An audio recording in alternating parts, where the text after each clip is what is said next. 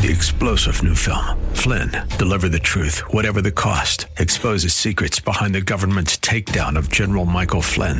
Flynn knew what the intel world had been up to. He ordered the first audit of the use of contractors. This set off alarm bells. He told the truth. He was the most dangerous person for Donald Trump to hire. They had to get rid of Flynn.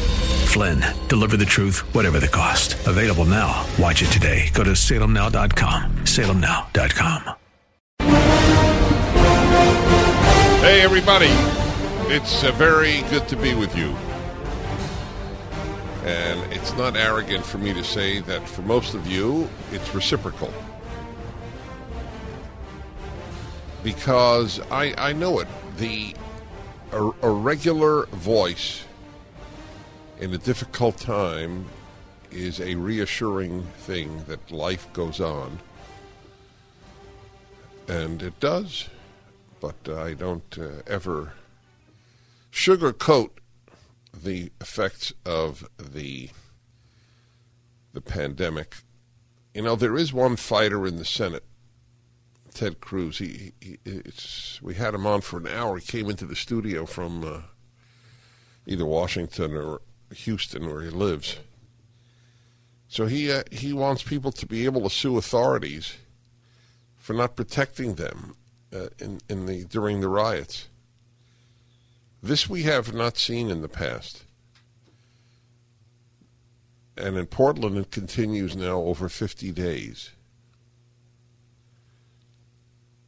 I feel that the average voter in Portland is has a different heart and a different mind and a different conscience and a different faculty of reason from me. I'm not saying theirs may be superior, but there's no question that we have nothing in common. That's why this notion of whiteness or blackness is idiotic. Do I have? I am white, and the average voter, I assume, in Portland is white. Is that is that fair to say? We have nothing in common. Do you understand? Nothing. To say that we have white skin in common is to say something of no significance. Larry Elder is black, grew up in South Central LA, and we have everything in common.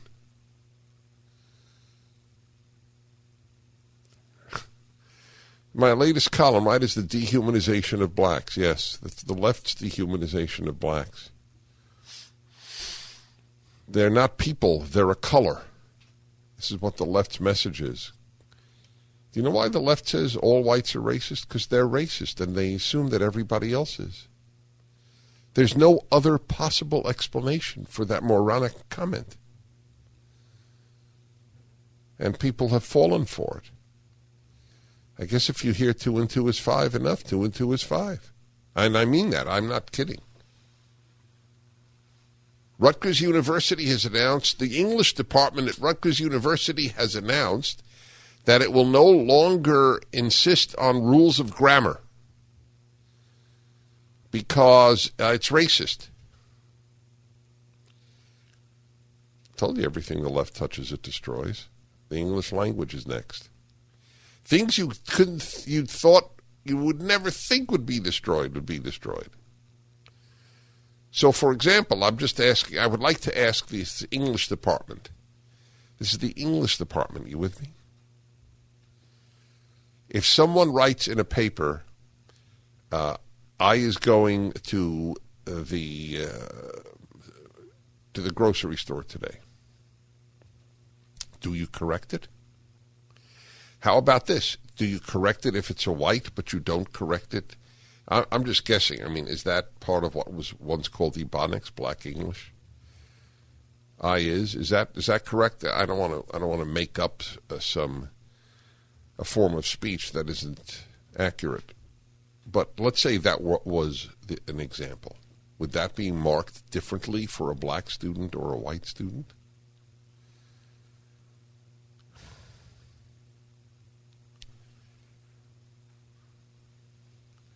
I'm very torn about uh, schools open. I'm not torn at all about colleges reopening. I hope colleges stay closed for the next 10 years. Be that would be a, a true uh, benefit to society in many ways. In some ways, not because of STEM, science, technology, engineering, and math, but otherwise. I mean, I read to you the, the richest county in the country, Loudoun County, Virginia, near Washington, D.C., is going to teach social justice and slavery to kindergarteners. Though the next generation, well, it's already happened with this. There, there are no heroes. Do you understand? They are they are proud of nothing. The country that has done so much good in the world, will they be taught Islamic slavery? No. Will they be taught African slavery? No. Will they be taught Native American slavery? No. Will they be taught South American slavery? No. They will be taught American slavery. Because the purpose is to have them loathe this country. Sick. It's sick. It's psychologically and morally sick. There was a professor. What was the article you sent? There's a professor who who spoke about uh, violence in Islam, and was he was he fired? Were, you the one who sent it to me, or did I pick it up on my own? Tough to know. We both do so much reading. Talking about reading, I actually got a subject for the male female hour from an article uh, in the Daily Mail find it you'll find it uh, very uh, interesting. Be a nice change from the current crisis or crises. So I want I want to be open with you as I always am. Yesterday, about a thousand Americans died, according to Worldometer. Did you see that? So that, that's that's a substantial number because I always multiply whatever number per day by 365. What would that mean on a on an annual basis? So that would be about 365,000 deaths. That's a serious number. There's no way around that. I had said at the beginning, I just threw out a number. Said, do not do a lockdown. So people would say, okay, well, what number of deaths are you prepared to accept? Not obviously not emotionally, but realistically, if you are not going to lock down, I said about 200,000. So 365 is almost double that. That's a lot. So I, I have a number of questions about the number, because I have already admitted to you that is a substantial number. Number one, are we getting accurate numbers? And I'll, I'll, tell you exactly what I mean by that. If somebody uh, is 90 years old, which uh, and the median age has been close to 90, it's been 80 something, I believe. If uh, if somebody's 90 and they have all sorts of, of already pre-existing conditions, and they they die of pneumonia, but they were tested positive for COVID. Did they die of the COVID, which brought on pneumonia, or did they die of pneumonia while having COVID? It's not the same thing. They're, they're, the hospitals apparently have an interest. Well, as soon as people have an interest in, in A, then you assume that interest plays a role. That is, that is the way humans unfortunately function. So I would like to know if that number is accurate. Number two, I would like to know, like every place else, what are the ages and circumstances of, of the comorbidity issues of these people? Number three, I'd like to know how many of them were given hydro, uh, hydroxychloroquine and zinc in the first days of their illness. The answer is probably close to zero. There was an article about India. They, they're, they're, there's, it's a puzzle. I think it was Washington Post. How come there are relatively few deaths in, in India? The article did not mention, I don't believe. Did you read the entire article? What I saw, it did not mention that there's widespread use of hydroxychloroquine, I think, and zinc uh, in uh, India.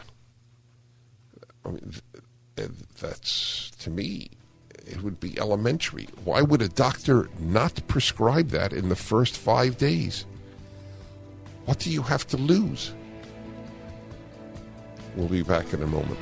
The Dennis Prager Show. President Trump has a huge announcement for his top supporters. You will be celebrating the 2020 Republican National Convention this summer, and he wants you to enter for your chance to join him at the convention. If you win, the team will cover the flight, hotel, and give you VIP passes for yourself and a guest. All you have to do is text Prager to 88022 for your chance to meet President Trump at the convention. Again, that's P R A G E R to 88022 to enter to win this once in a lifetime opportunity to be his special guest. Paid for by Donald J. Trump for President, Incorporated. Okay, y'all. Regarding the last point I made, I'm Dennis Prager. Thank you. Yale epidemiology professor Dr. Harvey Risch said Tuesday, that's yesterday, that he believes the President Trump touted drug, hydroxychloroquine, could save up to 100,000 lives if used properly to treat the coronavirus. Speaking with Fox News' Laura Ingraham Monday night, Risch insisted that the controversial drug is proven to be effective against the disease and safe for people to use, but lamented that it has become the victim of a, quote, propaganda war.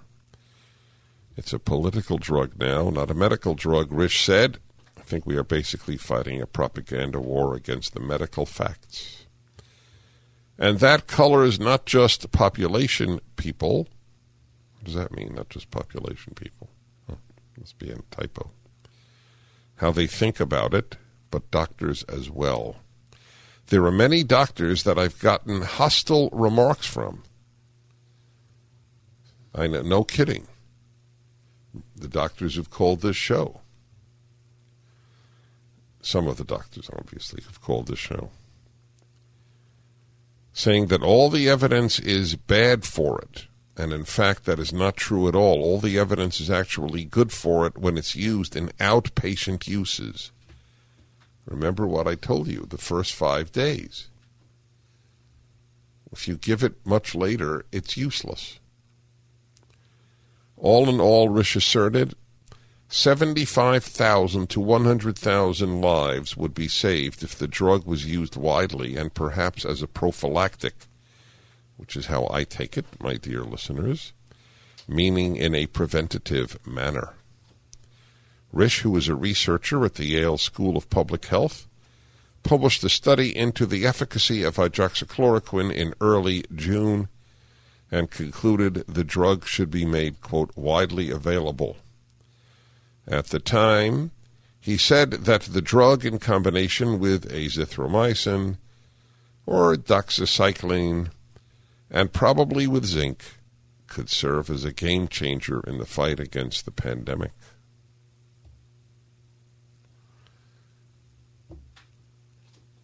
Now, let me ask you, my dear listeners, if it does come out later, and I believe it will, that it could have been a game changer, will you, how will you react toward the medical establishment?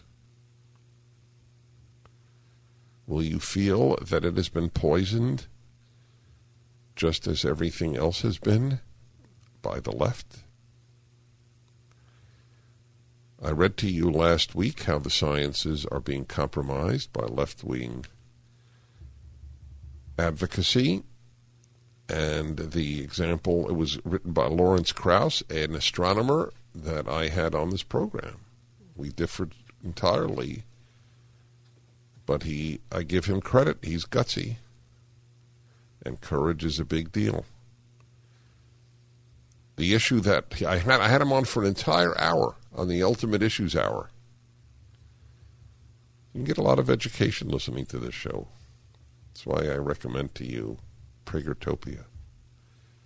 You can get the show anytime you want without commercials at pragertopia.com, and you can get everything, including every lecture and every course I've given, and shows back for 10 years uh, to Pragertopia Unlimited. It's all at pragertopia.com. You agree, my, my dear friend and producer, colleague, spouse? That's how my wife refers to you, too. So what did your other spouse say? I mean, it, it, you know, it, it, wasn't done in a ceremony. Uh, there were no clergy present, but it's you're de facto, not de jure, a spouse. One eight Prager seven seven six. And uh, Michael in Colorado Springs. Hi there. Hello. Can you hear me? I certainly can. Well, good. Um, I just want to know. I I don't think you were very clear in your last segment. Are you saying that the that the numbers on Worldometer are not accurate? No, that's why I use it. The numbers I, on, World, on Worldometer. Yes, oh, are right. they accurate? Well, yes. That's why I. T- why do you think I quote, quote them almost every day? I did. It's not Worldometer that's the issue. It's the reporting. Worldometer, I Then you think the numbers are not accurate? No, I asked the question whether they are, but it's not Worldometer's fault. Worldometer gets gets numbers from countries. I don't know if So I every don't care whose hospital. is. Well, I do. Okay, so we have a different Okay. question of whose fault. I you're I- I you're the insinuating that. I think that I I don't know, but I do cite them as if they are. Do you have any reason to doubt that they're accurate? If you listen to me, you heard. I think that many doctors are doctors. I don't I don't know this. I know this from doctors. There are many articles about this that there is a, a willingness to cite that COVID was the killer when in fact it was something else and the person happened to be positive for COVID. Does that not make sense to you? Do you think that that never happens? I don't think it happens. No. Um, Okay. You seem to say that. I think you said that hospitals have an incentive to inflate the COVID numbers. Yes, that's right. Do Because you have an incentive to deflate them? yes, I do. So should we trust you? Yes, because I do not let incentives. So we not trust the hospital. That's right. I think I think that I have proven over 35 years that I'm honest. Uh, I don't know if the medical establishment has proven over 35 years how honest it is. When uh, when the the biggest uh, journals of medicine have retracted their hydroxychloroquine studies as incompetent. I don't recall having to retract anything I've said in 35 years like Lancet had to. So just to be clear, because you like clarity, the hospitals have an incentive, and so we should not trust them. No, You I didn't say. I didn't say. We should trust that. you. That is correct. right? That is that is what I am saying. That's right.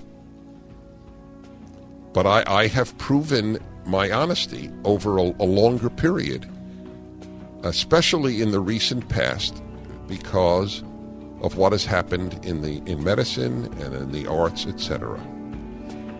We'll be back. You're listening to the Dennis Prager Show. The Dennis Prager Show. I want to make uh, something clear and then go to my guest, uh, a doctor on this issue uh, from flattenthefear.com.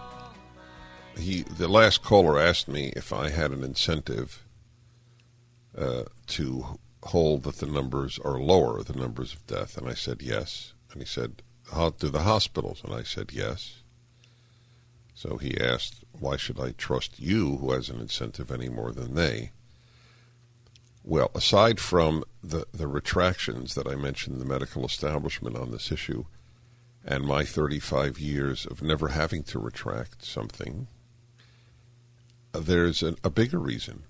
Hospitals have a financial incentive to lie about COVID. I have no financial incentive whatsoever. I have an ideological incentive. And my incentive, to be totally clear, is the fewer deaths, the sooner we can end the lockdown, which is causing havoc in so many people's lives. USA Today, which is on the left. Our ruling true. We rate the claim that hospitals get paid more if patients are listed as COVID 19 and on ventilators as true. Hospitals and doctors get paid more for Medicare patients diagnosed with COVID 19, or if it's considered presumed they have COVID 19, absent a laboratory confirmed test, and three times more if the patient is placed on a ventilator. Okay. So we have very different incentives. FlattenTheFear.com is an important website, mostly manned, if I may use the term, by doctors. Dr. Lee Gross is a family practice physician in North Port, Florida, president of the Docs for Patient Care Foundation, and he is with the FlattenTheFear.com people. Doctor, welcome to the Dennis Prager Show. Thank you very much for having me. I appreciate it. Where is your city? I know Florida really well, but I don't know I don't know where your city is. Yeah, so we're in, in southwest Florida on the Gulf Coast in southern Sarasota County. We're actually the population hub of Sarasota County right now, the third largest city in the state of Florida by land size. Really? So Really? if I go to Tampa and then I go west, I go to Sarasota or Southwest, and then where where what is it? North Port? Yes, North Port's about 20 minutes south of, of Sarasota. Okay, I love So that area. That's a great area. You're a lucky It man. is absolutely spectacularly beautiful. Come down and visit us sometime. I, I go to that area a lot because I I'm, I'm on in Tampa and Sarasota. Anyway, it's a pl- it's a pleasure to have you. Uh, uh, uh, I know this is puts you on the spot a bit. Are you getting a lot of visitors to flatten the fear? We are, but we certainly could use more. So we appreciate the uh, we appreciate the attention, you know, and I appreciate your your insight that you just gave, you know, regarding the hospitals and the financial incentives. Uh, you know, I just happen to serve on the board of a hospital here in this area, so uh, happy to sort of enlighten on. Yes, good, good. That's perfect. Go ahead. Yeah, so you know we, we're a for-profit hospital, um, and I can tell you that the volume in the hospital is down about thirty to forty percent. Uh, you know, so while our intensive care unit numbers look astronomical, the rest of the hospital is pretty empty. And so when you've canceled elective cases and we have patients that are fearful for stepping into the hospital, and you know instead of coming to the hospital, they're having heart attacks and strokes at home, and they're dying at home instead of coming into the hospitals and the emergency rooms you know, these things are all still happening in our community. They're still getting hip fractures. They're still having strokes. They're still having diabetic, uh, diabetic surges, and yet they're afraid to come to the doctor. They're afraid to come to the hospital because we're inflating these these these numbers to where everybody is in a total state of panic. Uh, and and frankly, the hospital has spent the last five months planning for surge capacity. So while we were saying bend the fear, bend or bend the curve, bend the curve, well, we bent the curve. And in that time we bent the curve, we we built in surge capacity. And so while you're seeing a hospital rate that's near 100%, I'll also tell you it's near 100% every year um, because it's very expensive to keep an intensive care unit bed staffed and empty. Um, so those numbers are high, but we have huge surge capacity that's not built into these in- intensive care unit numbers that are largely being reported. Wow. Look, uh, it must drive you. It drives me nuts, but I'm not a doctor. As a doctor, you must be driven nuts by the by the amount of fear that is propagated. we we have a a pandemic, a medical crisis of which this nation has not seen in over 100 years, and our healthcare workers are being laid off. All right, hold it there. Forgive me. I, I want to continue, but I don't want to interrupt you. The Dennis Prager Show. Okay, everybody, Dennis Prager here. If you want an antidote to fear and prefer truth, flattenthefear.com. Just visiting it is a is a vote for truth in this country. One of those affiliated with it is Dr. Lee Gross, a physician in North Port, Florida, 20 minutes south of Sarasota. President of Docs for Patient Care Foundation. That, that that's the number four. And is with again flattenthefear.com. So I I was mentioning to you it was very important I'm interrupting myself. I just want to note how important what you said was that the way, as I understood what you said, the way in which hospitals work is very similar to airlines. They schedule, uh, uh, prior to COVID, they scheduled flights based on basically having a full flight. Otherwise, they, they fly at a loss. You you have the number of ICU units based on essentially full capacity at any given time. Is that correct? That is absolutely correct. Right. So when the press reports full ICU, it's meaningless. Well, it's situation normal. I mean, that is our status quo every year. That's our status quo during flu season. Um, you know, that is what we're used to. And we've, knowing what was coming, or at least seeing the experience in Europe, we've prepared for the worst case scenario, which is you know, hundreds of patients needing intensive care units, hundreds of patients needing ventilators. Now, while we're still certainly seeing patients in the hospital, um, the fact that we're near 100% reporting is nowhere near uh, a, a, a report of how many beds are available. So having said that, just because there's a bed available doesn't mean you want to be in it, and that doesn't mean disregard all, all caution. Um, but, you know, I want to, you know, briefly, you know, you had mentioned about corruption of the science. Um, you know, this is something that, that we're not used to in, in healthcare. You know, we're not used to to politicizing the healthcare message to the point where we're actually manipulating scientific data. Uh, but what happened in, in the New England Journal, what happened with Lancet, you know, it, it, the studies weren't just wrong; they were fake.